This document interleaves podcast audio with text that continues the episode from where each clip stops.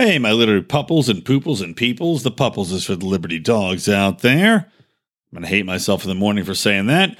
Anyway, the most important thing I could tell you about this pre roll for Electric Liberty Land 149 is that John Odermatt of Felony Friday, of course, you've heard him on all of our shows, just hit 200 episodes. Now, Felony Friday, if you're not familiar with it, you should be, because 200 episodes of that show means that at least 95% of those shows are real life people who have suffered at the hands of the state and the lies, bias, and corruption therein, or that have helped people within that system, that are advocating and freeing people from that system. It's a must listen show, and you can support it in two ways. Number one, you can listen to it, you can share it, you can go to our Patreon, patreon.com forward slash Lions of Liberty, or lionsofliberty.store, buy a t shirt, make sure people know, listen to the podcast, and a big congrats to my buddy, John Odermatt. Welcome to Electric Liberty Land here on the Lions of Liberty podcast, your weekly shot of culture, comedy, and liberty with your host, Brian McWilliams.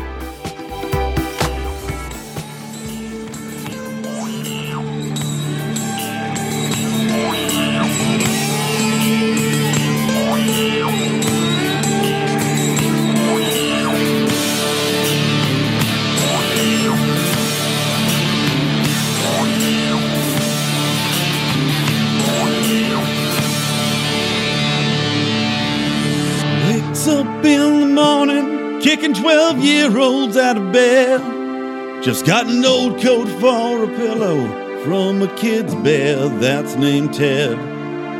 Epstein's got a fetish, only God knows where it ends. He's the devil on the run, a six year old lover, his plane rides on the wind. Yeah!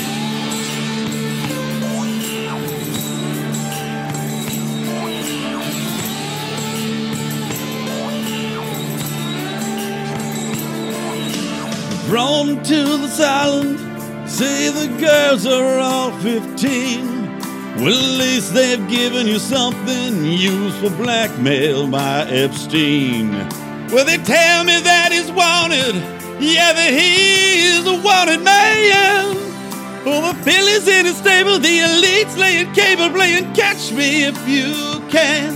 He went down in a blaze of glory. They took him out, but we know the truth. Just going down in a blaze of glory. Oh, I never sued first, but it's suicide at first. No one's witness. Oh, Clinton Dover, young fun.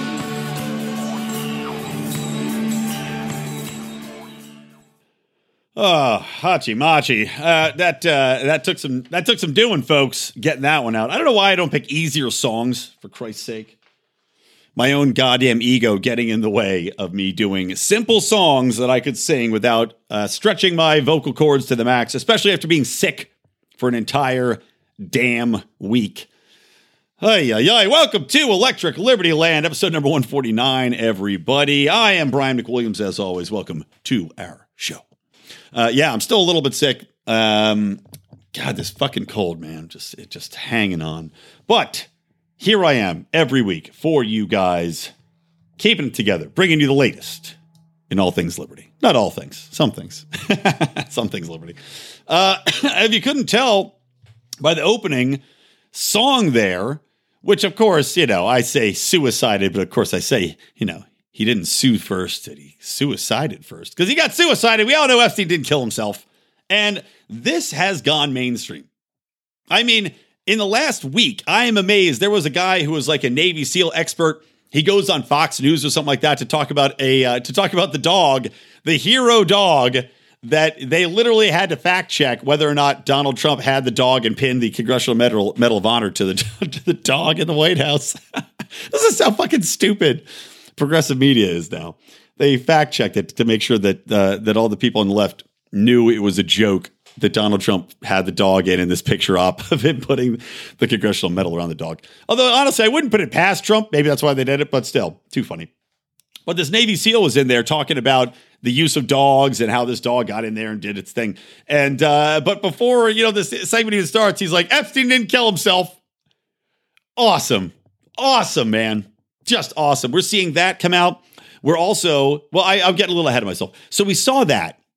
Now, what we're also seeing though is mainstream media, Project Veritas, right, who's done a lot of work, undercover work with cameras, exposing CNN's bias against uh, the right and more specifically against Donald Trump, uh, doing the work with uh, Planned Parenthood, talking to people on Planned Parenthood about how, you know, what they do with babies, how they use that money.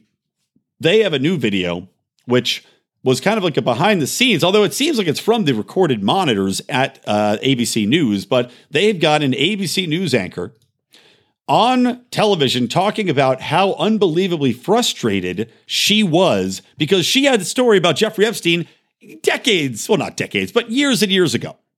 Much like we talk about, you know, Ronan Farrow, I think it exposed how uh, the New York Times or maybe it was NBC News had quashed a story about Epstein because they were threatened and they just backed off the whole thing. Um, actually, no, it wasn't Ronan Farrow, it was a female writer. Anyway, doesn't matter. But this has been happening over and over again. And now they've got this on video where this prominent ABC News journalist, whose name is Amy Robach, and of course, knowing me, that's probably said wrong.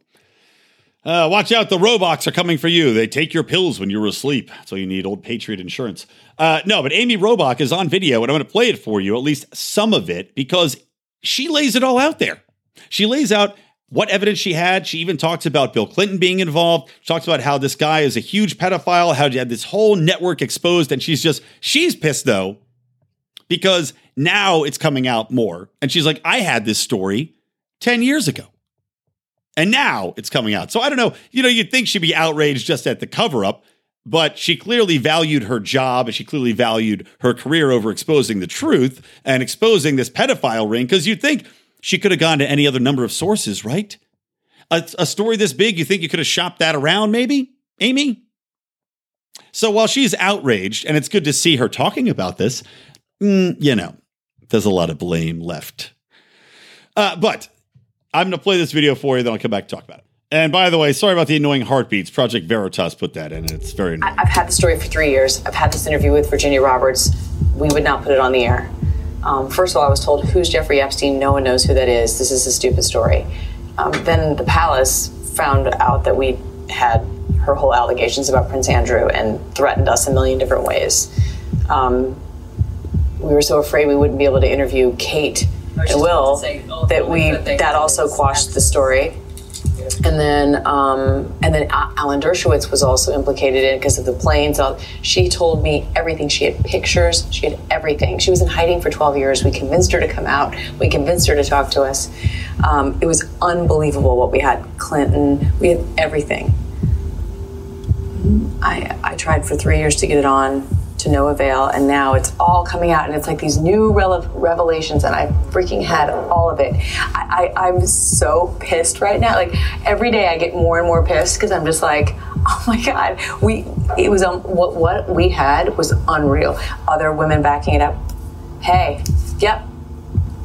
Brad Edwards, the attorney, three years ago, saying like on like we there will come a day when we will realize Jeffrey Epstein was the most prolific pedophile this country has ever known. Had it all three years ago. So there you go. So she had it three years ago. She's saying uh, this uh, this entire thing. Like I said, you know, it's yes, I understand her being pissed off about it.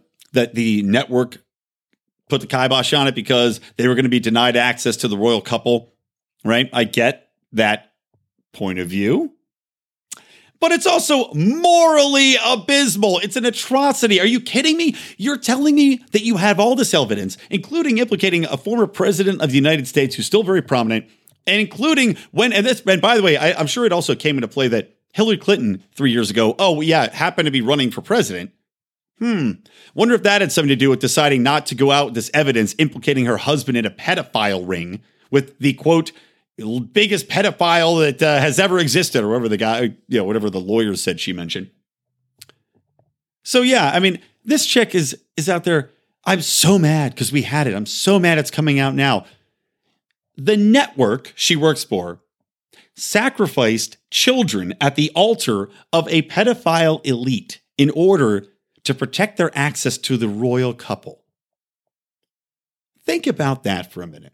Think about any news story you've gotten from ABC News now. Does that make you question? And I, and I know most of you already do question this. Most of my listeners don't go to mainstream media for their news, and nor should you. But I mean, my God, the everyday person should question this now. You have a major news outlet refusing to publish a story implicating former presidents, implicating all sorts of high powered elite individuals in a massive pedophile ring backed up by numerous direct sources, backed up by, you know, whoever this lawyer is, backed up by all these different independent witnesses slash sources slash, you know, backup on backups on backups of testimony of people that are presumably on the record that could have put this guy away, that could have stopped children from being banged that are underage by the Bill Clintons of the world. And you decide now, you know what? Forget it. We got it. We got to be able to talk to, to Kate, Kate Middleton. Got to talk to that broad. Much more important than this massive story. And that's what these new news organizations are, are doing actively, all of them.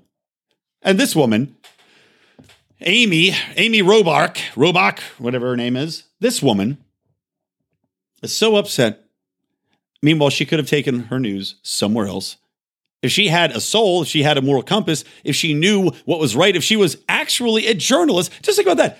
If you were actually a journalist doing your job, rather than playing internal politics, rather than kowtowing to whoever powers that be, rather than, like I said, maybe even keeping it a little bit secret because Hillary Clinton was running and you wanted Hillary to win, maybe you just take that story and go somewhere else.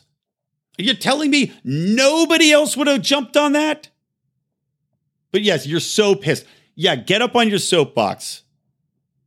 Make sure the world knows that you had the scoop first and that, mmm, you're so mad you could have done something about it. God, fuck you. Fuck you. Oh my God. Anyway, so Jeffrey Epstein didn't kill himself. And, uh, you know, I, I wanted to start the show. Whoops, kicking my mic's ass. Kicking my mic's ass. Take that, Mike. Don't talk back to me. Uh, I wanted to start the show with that just because it just, I mean, this is blowing up. And the implications of this, let's say this gets out. Let's say the thing actually starts to roll. Because I'm seeing Jeffrey Epstein didn't kill himself memes in a lot more places than I used to. I'm seeing mainstream media people talk about uh, Jeffrey Epstein didn't kill himself. I'm seeing people doing shout outs on shows, making people talk about it. And now Project Veritas, Veritas drops this. Fantastic. Let's blow this thing out of the water. And not only that, but Ronan Farrow came out too and you'll recall Juanita Broaddrick. She's been on our show before. Uh, she's been interviewed on Felony Friday. She's been on our buddy Dan Smotz's program, The System is Down. Uh, talked to him at length. This woman has one of the most credible rape accusations you'll ever hear in your entire life.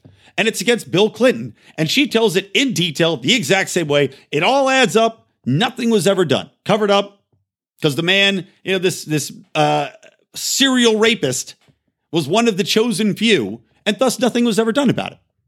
While his wife cackles about the people that accuse him of rape and excuses their behavior, Ronan Farrow, who of course exposed Harvey Weinstein, wrote that giant uh, expose about all the things that he did that were underhanded, cruel, and awful.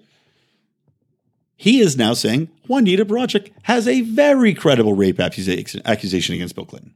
One wonders what he might be working on. I, for one, sincerely hope that it is a very in depth expose about Bill Clinton's rapey past, and I hope Juanita Broaddrick finally gets the justice that she is so duly deserving of. Now, that being said, you heard me talking, uh, talking slash singing about Jeffrey Epstein suiciding, quote unquote, suiciding himself. And meanwhile, Ronan Farrow, watch your back, buddy. we know how the Clintons operate. If you happen to go down this road, who knows? You might get quote unquote robbed in the middle of the night and have nothing taken off your body or uh, suicide yourself with two shots to the back of your own head. Who's to say? But an exciting way to begin our show. Wouldn't you agree, everybody? Now, the next thing, though, I'm moving on because obviously, uh, how much can you say about the Epstein thing? I already did a whole show talking about it. But another thing I wanted to talk about, and how can you not, is Elizabeth Warren and her plan, her long delayed, finally released plan for Medicare for all. Naturally, this was something she didn't want to talk about because she knew deep down that the price tag of this, which is $52 trillion over 10 years, $52 trillion, which is uh, supposedly the cost of what currently you know the entire healthcare industry in the United States is projected to be is 52 trillion. So her pitch is this is equal to what we have, except you won't have to pay for it, which of course is a huge lie because we know we will be paying for it. There's literally zero possibility that this is going to come along with without some sort of massive tax and that tax is going to hit the middle class in a huge way as well as virtually every class and i'll explain exactly why as we go through but before I get deep into it and, and, break down why this is such an idiotic policy plan, and I'm not going to go overboard on it, guys, because I know other uh, podcasts, like I know my buddy Jason Stapleton over at, uh, you know, now it's called Wealth, Power, and Influence, but I know he did a big breakdown of it. So I'll do about a 20 minute, I say that now, watch, 45 minutes from now, still talking about this, but I'll probably do about a 20 minute uh, bit on this. But my brother in law, Stephen, uh, love Stephen because he is converted converted to libertarianism up in uh, the liberal bastion of San Francisco. Uh, God bless you. But he sent me what is just one of the funniest things I've ever seen in my entire life. And that is that Elizabeth Warren rolled out what she calls her Medicare for All calculator. And let me just bring this up real quick on my phone because, and this is, you can go to uh, elizabethwarren.com so she's got the Elizabeth Warren Medicare for All calculator, and it says use this calculator to find out what Elizabeth's plan for Medicare for All will mean for you. Don't worry, we're not saving this info. Now, eh, maybe they need it, maybe they don't, but I'm going to go through it in real time. Ready? So let's see. Where do I get my healthcare right now? Okay, I get it from my job. Next question. Roughly, how much do you spend each year on healthcare? Now, I'll say I'll I'll I'll make up a number. I kind of want to make ridiculous with this, so I'm going to say $2, right? Next. Have you ever not gone to the doctor or skipped a recommended test, treatment, or follow up because of the cost? I'll say no. Next. All right.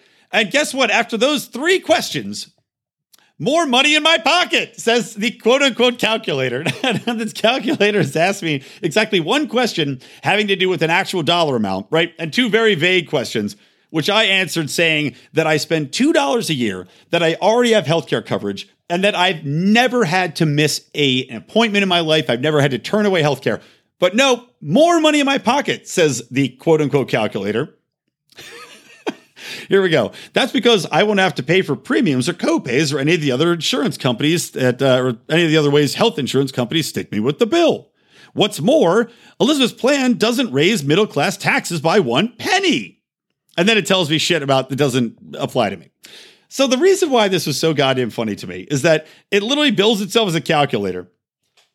Has nothing to do with actual calculation, has nothing to do with money crunching, has nothing to do with uh, dollars and cents. All it is is a propaganda machine. It's kind of like it, whatever you type in, it's going to give you the answer you want to hear, which is that you save money. It's like if you had a calculator as, as an eight year old kid, there's one thing you wanted to see at that calculator anytime you used it, right? And that was for the eights and the zeros and the five to spell boobs when you turn it upside down. This is what Elizabeth Warren's doing. Thank you for the boobs calculator, Elizabeth Warren. Really a genius move. I mean, it just is anybody stupid enough to use this thing and actually believe it? I mean, this is like one in a long number of moves by Elizabeth Warren, which she, I'm sure her people told her, this is genius. Everybody's going to be converted. But you, you cannot call it a calculator when it doesn't calculate. It's a propagandulator. It's a boobulator. and in the meantime, when you get into the nitty gritty of her plan, this calculator is even more prolific for the absolute horseshit that it is. And let me let me break it down real quick. I'll go through. Let me bring up her website so I can go through it. And just the arguments against what she's saying are so simple and so obvious that it's again. I think I can do this in 20 minutes. And if you don't want to listen to it, Fast forward, and I'll meet you on the other side of the break. Or if you do, you're going to miss gems like this because my God, you go to Elizabeth Warren's Medium page where she has paying for Medicare for all, right? This is where she lives in her plan. Listen to this fucking pap. This is how she starts out. This is her plan, how, she, how it lays out, right? My daddy's heart attack nearly sent our family skidding over a financial cliff. Today, I think about all the kids this year who will face the double blow of nearly losing a parent and then watching their lives turn upside down as their families struggle to pay a growing stack of medical bills. Starting it with my daddy's heart attack, this woman is literally talking to us as though we are moronic children. I mean, I, now granted, this is the way that politicians see all of us, especially politicians on the left. They view the general voting populace as morons, as children that need to be taken care of, that can't do anything on their own, that need the government to, to be there for them, to show them how to put their socks on their feet, to show them what to eat, to show them what not to eat, to tell them what's safe and what's not safe, because they cannot be trusted to govern their own selves, nor their bodies, nor their fucking lives. If there's anything more obvious than that with Elizabeth Warren's opening paragraph, my daddy's heart attack well, the princess sat down on the bed and she felt a mean old pea under her mattress. So, what they do, the government made regulations that said no peas can be under mattresses, and that solved the problem. Okay, actually, you know what? I lied. I'm not going to read off this medium site. It's too long. It's too stupid. I'm just going to break it down because I know the basic points. I was trying to find it was like aggravating. I can't find, even on her own website, a basic breakdown of her plan. Like, I'm going off secondhand sources. I'm reading the New York Times now, reading uh, Slate, which is funny because Number one, even slate.com has an article about how unfair this plan is. And I'll tell you what that means. It's unfair to businesses because of a very simple thing. One of the basics of Elizabeth Warren's plan is because, you know, some 50 plus percent of Americans get their health care through their employer. I do, like I said in the little Elizabeth Warren calculator, I get it through my employer. Now, when I take over my company and run it for myself, I'll still get it through my employer because I'll put it down as, a, as an expense. Great. What Elizabeth Warren wants to do is go in and say, okay, Medicare for all, right? Now, if you're a business that's already paying for your employees to have health care, like say, you know, is a benefit for some. Maybe you've got an incredibly good uh, dental and health program. Maybe that's one of the things you offer. Maybe you have an exceptionally good maternity uh, insurance plan that you put into place, like my wife's company has, which we're very uh, thankful for. Great. You have a leg up on your competition. You've been doing that for years. You've been expending a lot of money on it. It's part of the benefits package for your employees, right? Well, Elizabeth Warren wants to go ahead, come in and say, okay, well, if you've already been doing that, you just have to keep doing that. Except instead of paying the insurance companies, you pay the government.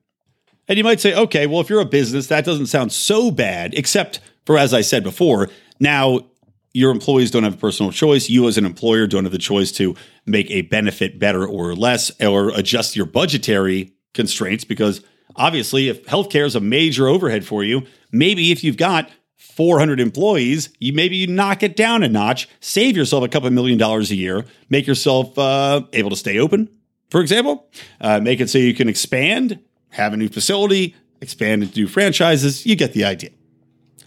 So, what Elizabeth Warren wants to do, though, is make sure that if you already have these benefits in place, you have to keep paying them. However, competitors to you do not have to do that. Now, once this goes into law, only companies that have existing benefits being paid have to continue paying that out of their earnings. And companies that don't get a free pass, nope, don't worry about it. Just keep uh, keep on keeping on. The government will take care of everybody else on the rolls. We'll do it through a combination of wealth tax. We'll do a combination of, of uh, local taxes and whatever else she's proposing. And I'll, I'll get into this a little bit deeper. But how is that? Even Slate is pointing this out. How is that fair?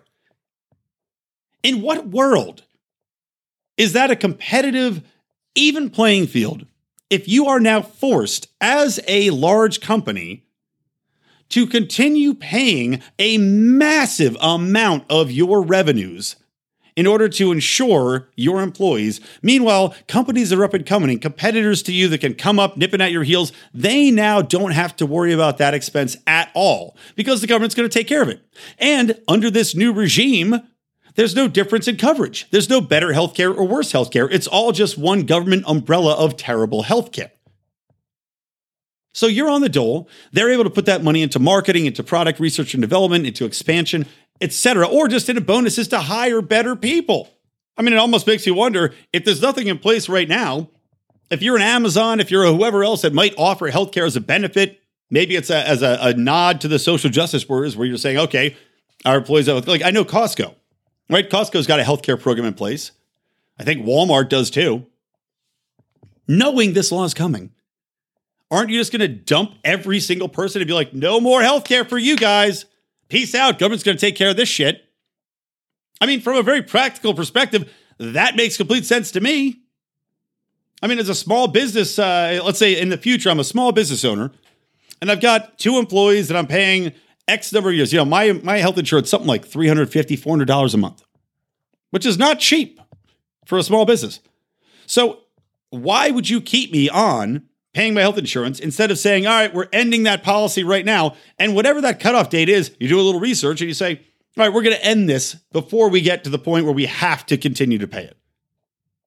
So you're going to see millions of people get dumped off these rolls, have no health insurance. Now the government's going to come in. Now we have all these people that have to be put into government health care. We're going to have this whole Obamacare situation again where the government is so goddamn inept.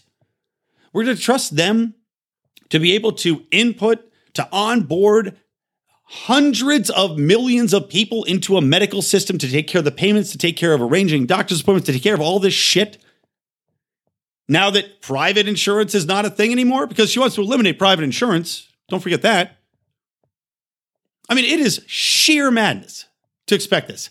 Number one, competitive disadvantage for the companies that actually keep people on. Number two, why would you ever keep anybody on your healthcare? Knowing the government's going to come in, knowing what a huge disadvantage that is in the marketplace if you're continuing to pay those by virtue of taxes to the government. It's just absolutely stupid. And she's banking on that to pay for the majority of her program. It's right there in writing. It's in ink.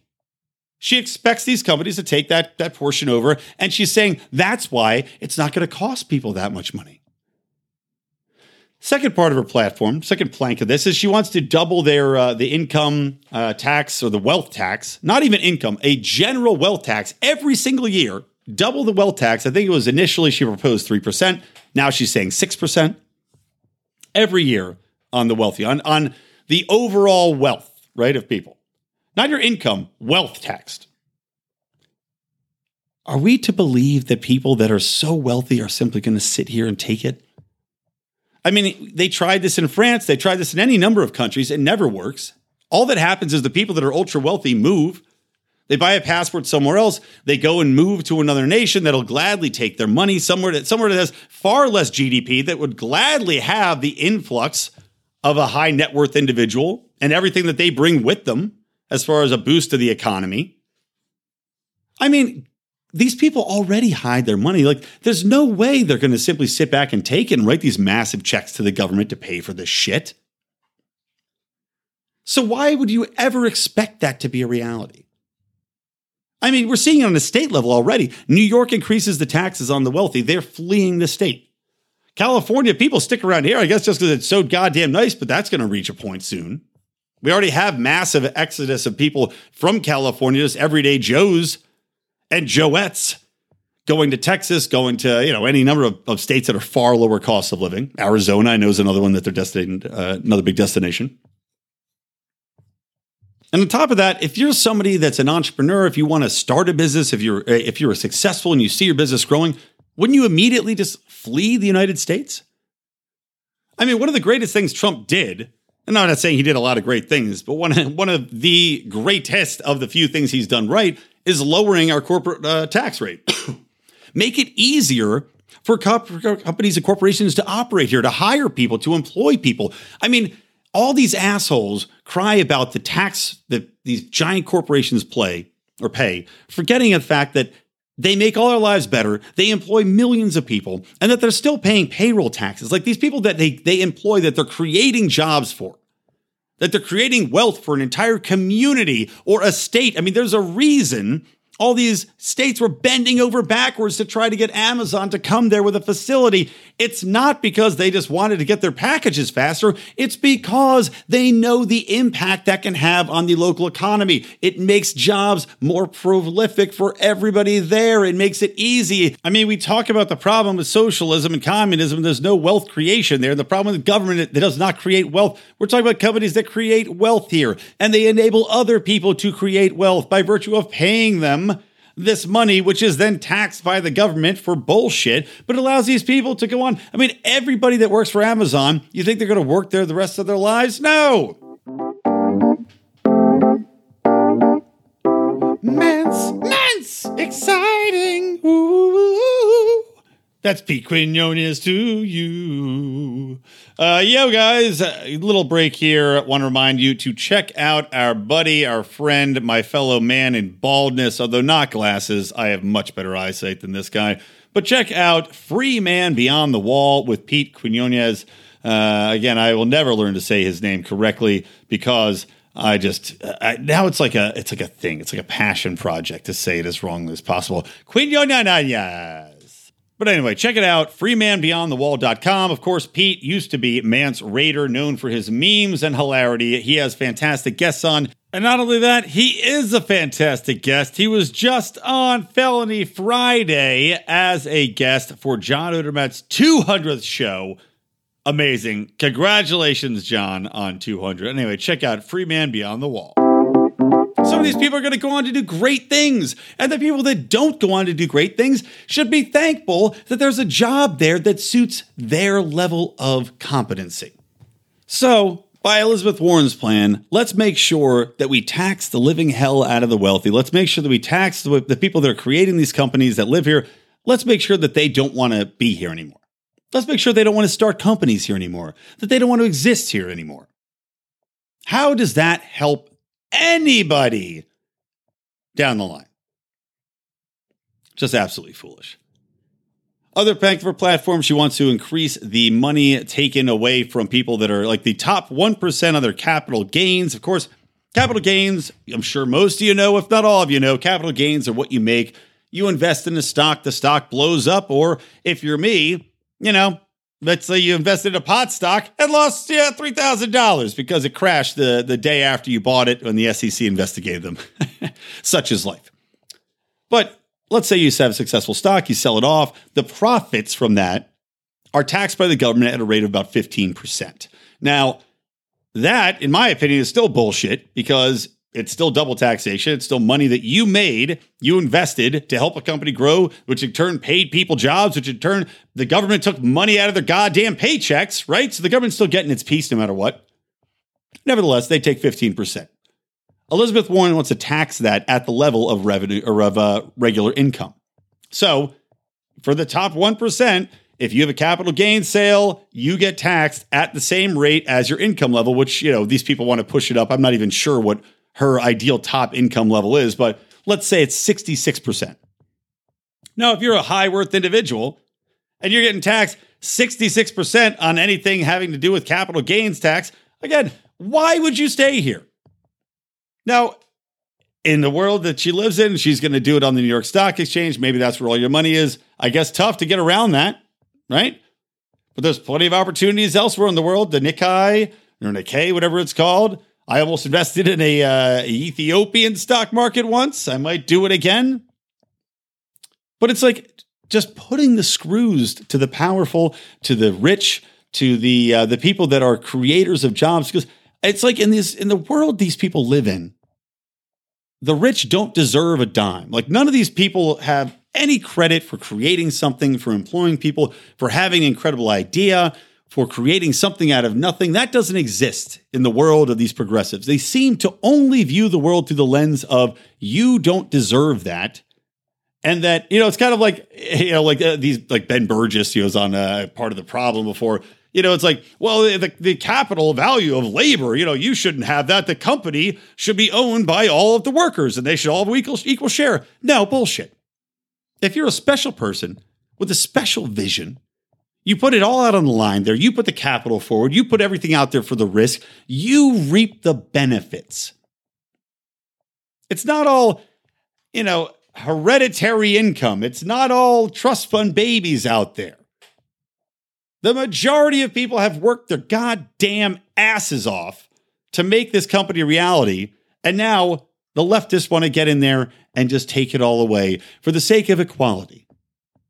Meanwhile, if we're being perfectly honest, look, look at the state of Medicare and uh, let's say Medicare for all, right? Let's say everybody has it, which is the uh, what what Elizabeth wants wants to do. Not a not a system like the Swedes have, or that exist in these uh, these countries that they call socialist, which are not in any way in Denmark and Sweden and Norway, all these other uh, you know Iceland, all these Nordic countries that they view as the optimum example, and for which I think it was Denmark came out and said, "Look, we're not socialists." To Bernie Sanders, we're not. We're a mixed economy. Yes, we cover the health care for people at an exceptionally high tax rate, by the way. But at the same time, they built this on the largesse of having one of the most free economies in the world. All of these countries rank higher on the Economic Freedom Index than the United States does. That's why they can afford to have these healthcare systems in place. Getting a little bit off topic. Let me return to the, uh, the central point here. Sweden, Denmark, Norway, all these places, they still have private insurance they have basically a catch all for the lowest common denominator of people. So if you're you know a homeless guy, you can go in, you don't have to pay for care. Great. The people that have money still predominantly in these Nordic countries pay for private insurance because they get access to care faster. They get better care faster. Elizabeth Warren wants to eliminate that with this Medicare for all. Everybody has the same service. Now, the UK and Canada, for that matter, are touted as examples. Now, Canada has private insurance as well. But the UK, they tout this as, oh, it's a, the, the shining example. Like this is the city on the hill. It is Camelot for healthcare systems and how they're supposed to operate. Guess what? Just saw an article yesterday. The longest waits, I think, in, in their history, currently happening, the longest waits and the lowest cancer survival rates. Now, I've said this before on the show. When you've got a situation like the UK does, like Canada does, like any number of places, and I'll tell you a funny story about Canada that my wife shared with me. You have a situation wherein when you've got a very limited number of specialists, when you've got no incentive for people to invest more money, more time to fly over there to open new oncologist office and specialist office, whatever else it is, when you don't have that incentive because you've got a government that has price caps, which Elizabeth Warren also wants to do. She wants to put price caps on everything in the medical industry. You're going to have a situation like the UK. So, the UK, if you've got a cold, you can see a doctor immediately. They have a million general practitioners. Great. It's the easiest degree to get in the medical field because you don't have to do any additional schooling. You go in, you become a doctor. Hooray, you're a doctor. In the United States, for better or worse, because there's a declining income for general practitioners, we actually have the opposite problem. Because the government's put Medicare and Medicaid into place, which pays jack shit to general practitioners, we have far less of them because they have barely scraping by. And in addition to that, because the government forced everybody to go to electronic and digital record keeping, which I believe was just so they could spy on us, but that's neither here nor there. Since that happened, you now have doctors that are stressed out. They're having trouble dealing with uh, the number of patients they have, which is far too many, and they can't spend enough time with patients because they're not getting paid enough to do it per patient because the government's not paying enough. And thus, a lot of doctors turn away Medicare and Medicaid. And on top of that, they've now got a system in place which requires them to spend more time doing administrative bullshit in order to comply with the regulations put in place for this digital health initiative that the government has. So in this country, we actually have a dearth of general practitioners. People look at it and they go, I'm not going to make enough money. Medical school costs me a ton. I don't want to go in and grind my ass down seeing 55 patients a day and dealing with this bullshit. So I'm going to become a specialist. So they go back to school. They spend an additional couple years becoming a proctologist or an oncologist or a podiatrist or whatever it might be. They make far more money because, as you know, Specialists get paid more by the insurance companies. They see far less people and they have a very high quality of life comparatively to other doctors. Not saying doctors are hurting, but comparatively.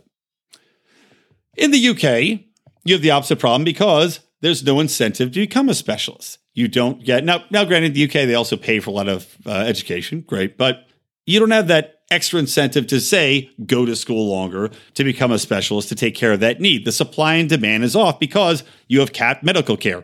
Everybody gets the same thing. The medical caps uh, costs are capped. Here you go. So now you have too many people, not enough specialists. Meanwhile, hey, if you want to go see a doctor, great. But if you have cancer, your survival rate is one of the lowest in the fucking world, at least in the civilized first world. And this is not unusual to see. Do you know where the United States is on healthcare survival rates? Let me tell you, it's the United States of America. God bless America. Yeah, that's right. Not surprising because we have great doctors. If you haven't noticed, a lot of doctors from other countries come here because they can make good living, especially specialists. If you have cancer in the United States, it's going to cost you a pretty penny, but you're going to fucking live. And, you know, I'm sorry, Elizabeth Warren, you know, my daddy. Well, you know what? Uh, if my daddy has cancer, I'd rather him go into deep debt and be alive than not be able to go into deep debt and just sit in a queue waiting and be dead. I mean, that's just me. You know, money's money. What is money worth? Well, to me, money's worth quite a bit uh quite a bit of life. If I have to exchange a dollar for every second I'm on this planet, well, then I'm going to work my ass off, make that money and make sure I stay alive. If I don't have that option because the government decides, oh, you know what? Sorry, you're too far gone. Uh, you know, there's not enough people here. You're fucking dead, pal. That seems like a great system to me.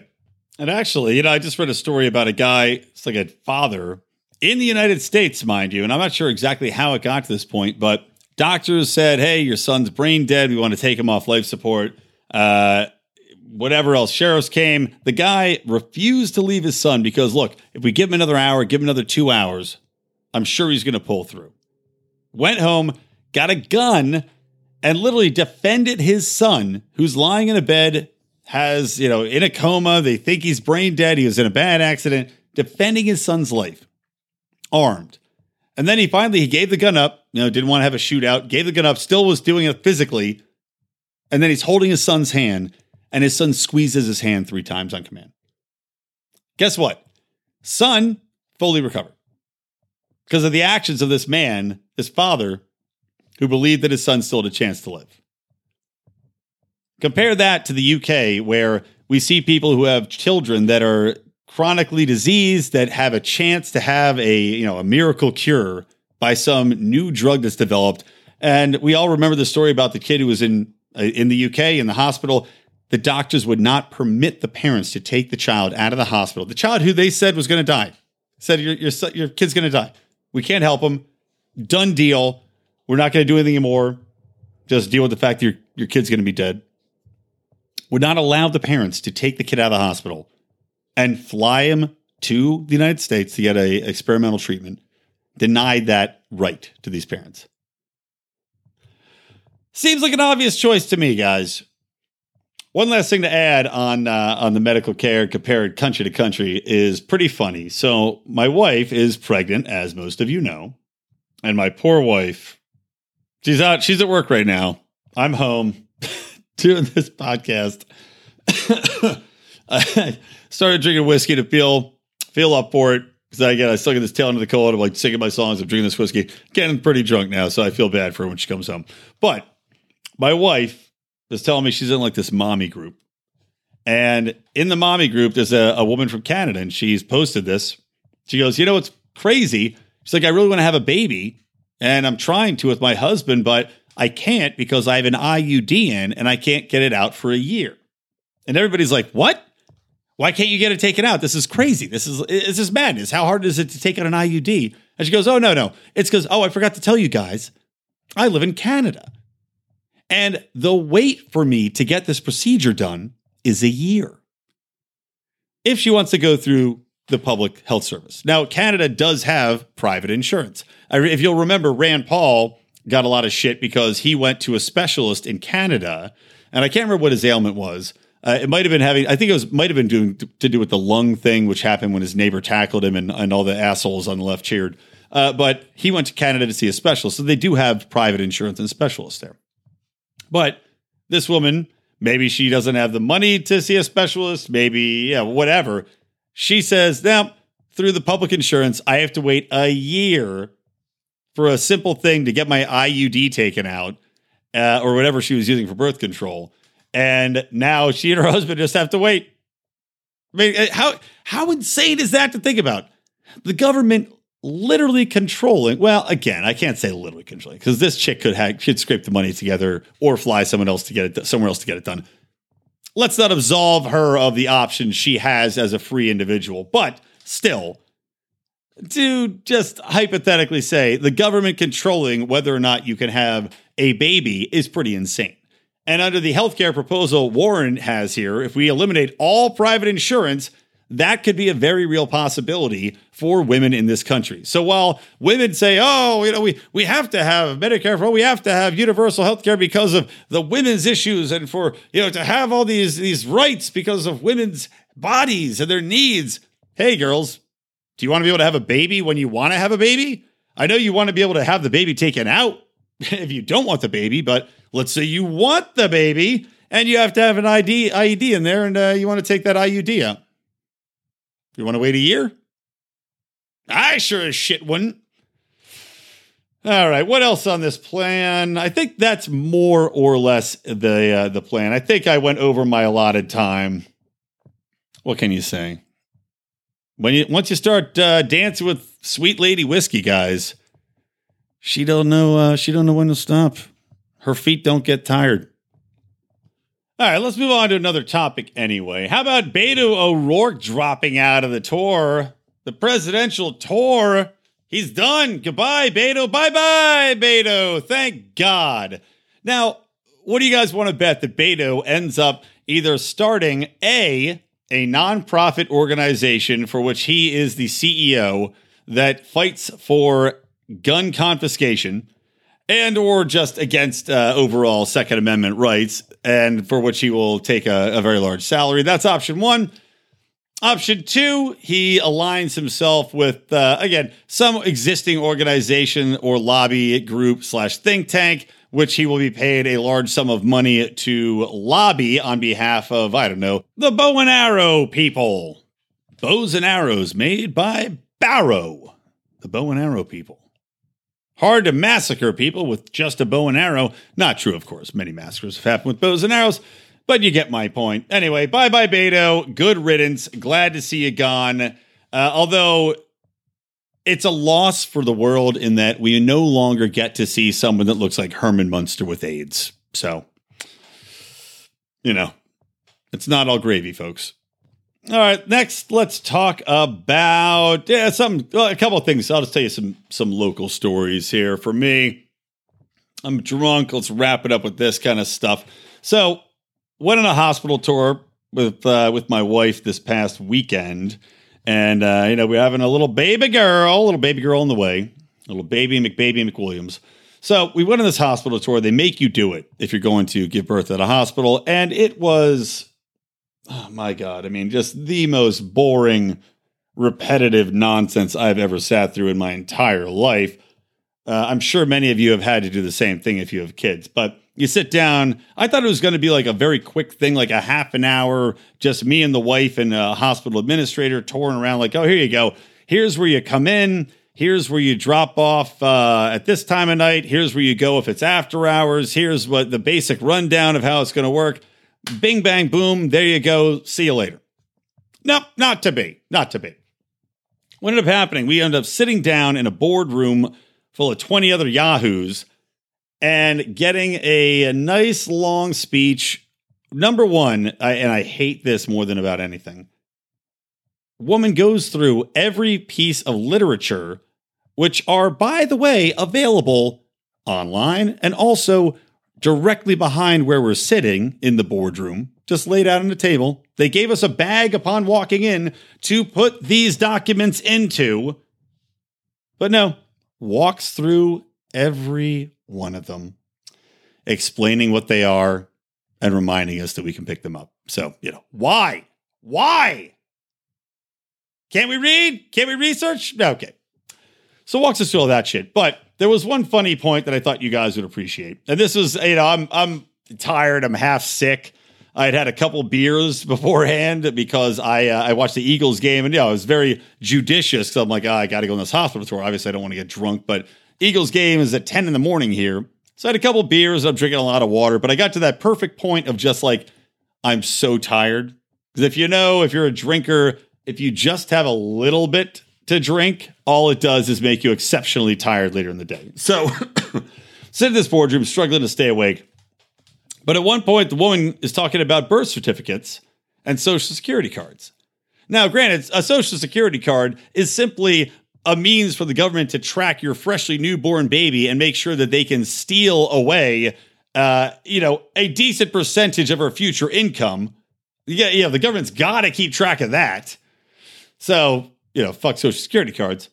But also, this is where I gave my uh, my wife the uh, the wide eyed what look is you know, the birth certificate. They go, okay, you're asking, you know, want you guys want to know about the birth certificate, how that works, you know, all these different uh, things in place.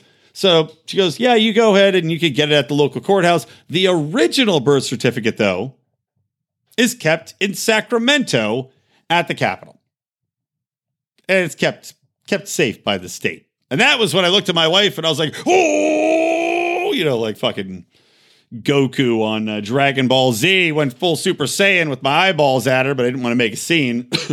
but that just got under my skin. You know, it's like, okay, great. So my baby's document, my baby, her birth certificate for this child, which uh, we we have brought into this world, I can never get the original. Basically, what she was saying, never. The original is kept forever at the state house because I guess we can't be trusted lest we lose the birth certificate. We can't be trusted with that. So the state's got to keep it. So, you know, basically just remember, guys, from birth to death, the state owns you. They have your records. You're not allowed to get them. You are always in their possession in some way, shape, or form.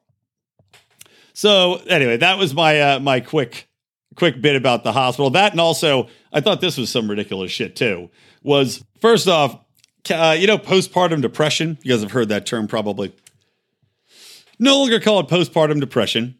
Now it's called, I don't know, some other stupid bullshit name because apparently depression, saying depression is no longer politically acceptable. So now it's called postpartum something or other. But California, special California, posted or, or passed a bill so that not only the mother has to be checked, but the father also has to be checked by a doctor and I think has to see a social worker to make sure that you're both okay to take care of the baby. So they come in, the state does a check to make sure that mentally you're not too depressed or having any symptoms of whatever and whatever, and that you're okay to take your own baby home from the hospital, for which, of course, you have paid to have this procedure done. Now, if you both fail these tests, one has to presume that they take your baby away and don't give it back to you. Again, I didn't bring this up at the sitting. I didn't want to cause a scene, but isn't that the first thing that would happen? You know, go through your minds. Let's say I'm joking around, and we're talking to a couple of friends of ours who just went through this, who had joked that the baby was, you know, wouldn't stop crying. And they came in and they're like, oh, how are you doing? And the mom was like, yeah, they're both funny people. The mom was like, oh, but uh, great, except I want to throw this baby against the wall.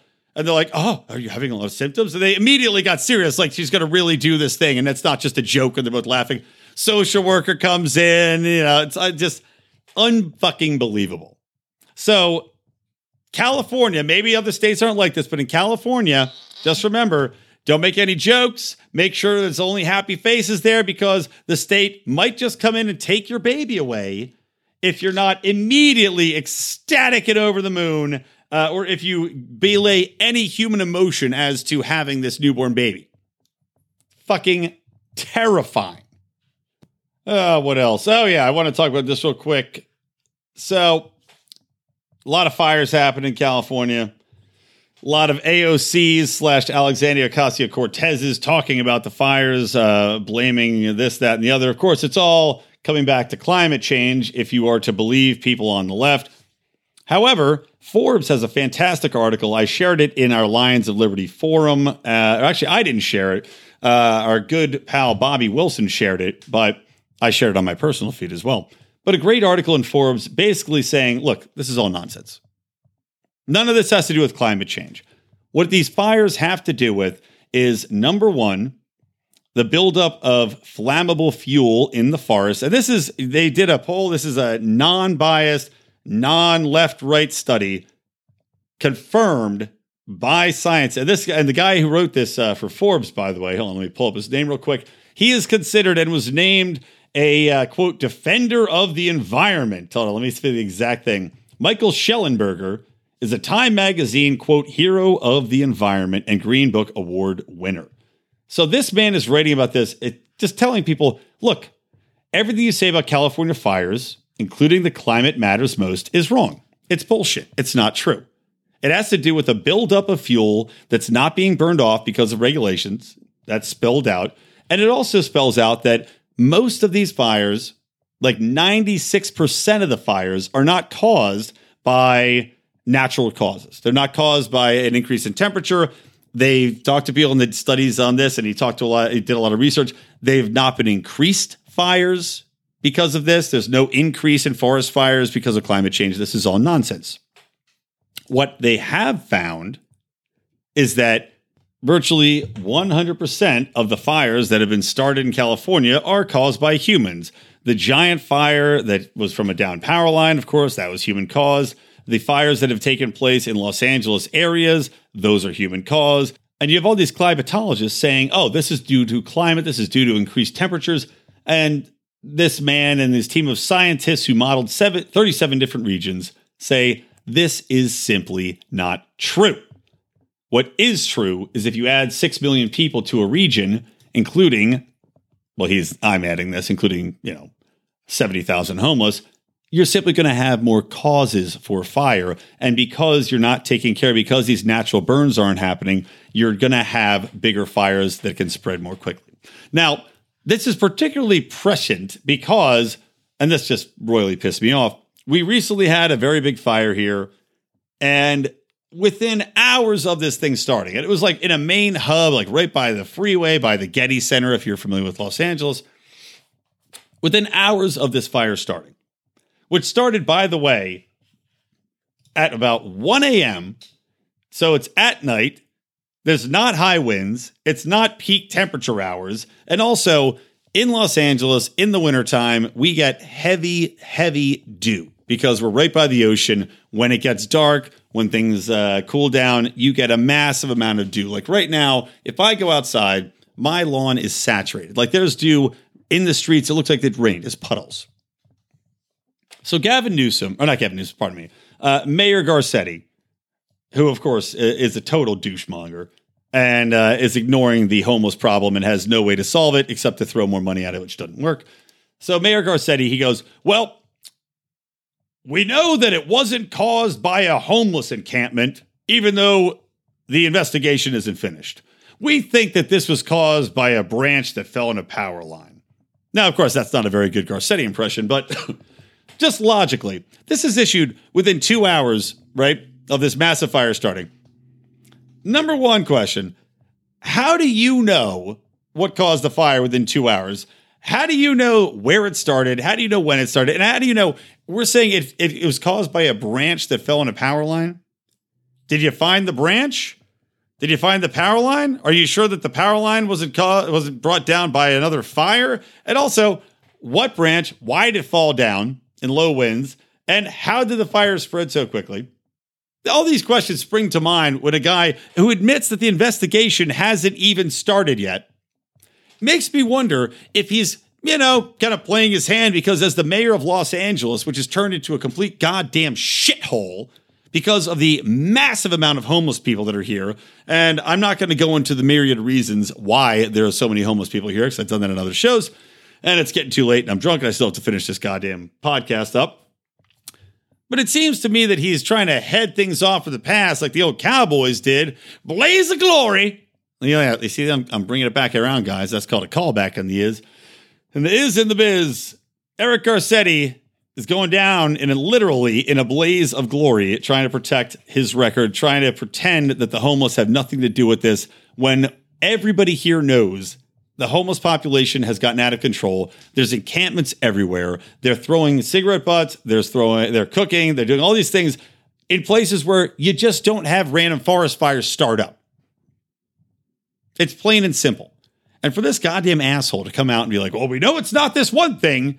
It's like, give me a break. It's like if you're caught cheating with your wife and you come home and you go, "Well, honey, if there's one thing I wouldn't do, it's have sex very specifically with a black 14 year old prostitute." Like, hmm, that's a that's a that's pretty on the nose, pretty on the nose description there. Wow, curious. So fuck Garcetti. Uh, you got to read this article. Like I said, go read it. Lionsofliberty.com forward slash ELL149. And uh, that's going to do it for the show, except for one last thing. This is too funny. Our buddy Pablo Sergio, who sadly, he used to be in Los Angeles. He used to put together the Liberty on the Rocks events. And I hope, Pablo, I know you listen to the show, uh, have somebody else take the helm, man. We need those Liberty on the Rocks events. They were fun. It got all of us together. Uh, we had, you know, the, the, the best show. We had many great shows and many great uh, gatherings. But of course, the the most fun was when we had uh, me and Mark and Stapleton and Dave Smith together, hanging out, drinking, talking, and uh, got about seventy five or eighty people up in an attic in Hollywood in a bar. That was awesome. But Pablo sent me this. Pablo, who now lives in Chicago, by the way. I'm like eulogizing Pablo in Los Angeles, and people are like, "Why? I don't get it." Yeah, sorry, he moved to Chicago. So if you're in Chicago, if you're a libertarian, look this man up because he is uh, fantastic. Okay, so this clip is from a TV show called The Politician. And this line is being delivered by Dylan McDermott, who's pretty funny. And I apologize, the audio quality is terrible. I've not been able to find a better clip, so I got to use what Pablo sent me on Instagram. And uh, hopefully you can hear it because it is fucking hilarious. And uh, that's it for this show. I'll go out on that. Thank you for listening. Reminder, guys, always tune in on Mondays for Mark with interviews for leaders in the Liberty Movement. Of course, I'm here on Wednesdays, and Friday is John Odermatt with Felony Fridays. And also, a reminder, you guys join the Pride. Go to patreon.com forward slash Lions of Liberty. You can get into our private Facebook group for as little as $2 a month, or join as, as little as $5 a month to get all of our bonus content, including Degenerate Gamblers, South Park recaps, uh, conspiracy corner shows, bonus interviews with people that have been on the show. Also, Do Nothing Man, and I apologize, man. I've been too sick to do the voices for Do Nothing Man, but there is a new episode. I'm recording it Sunday, so don't miss it. Now, let's go out with this hilarious, hilarious clip. River, Payton, he wants it for himself. You know how we met? I hired from a service called the Girlfriend Experience to be my date and fundraiser for Ron Paul.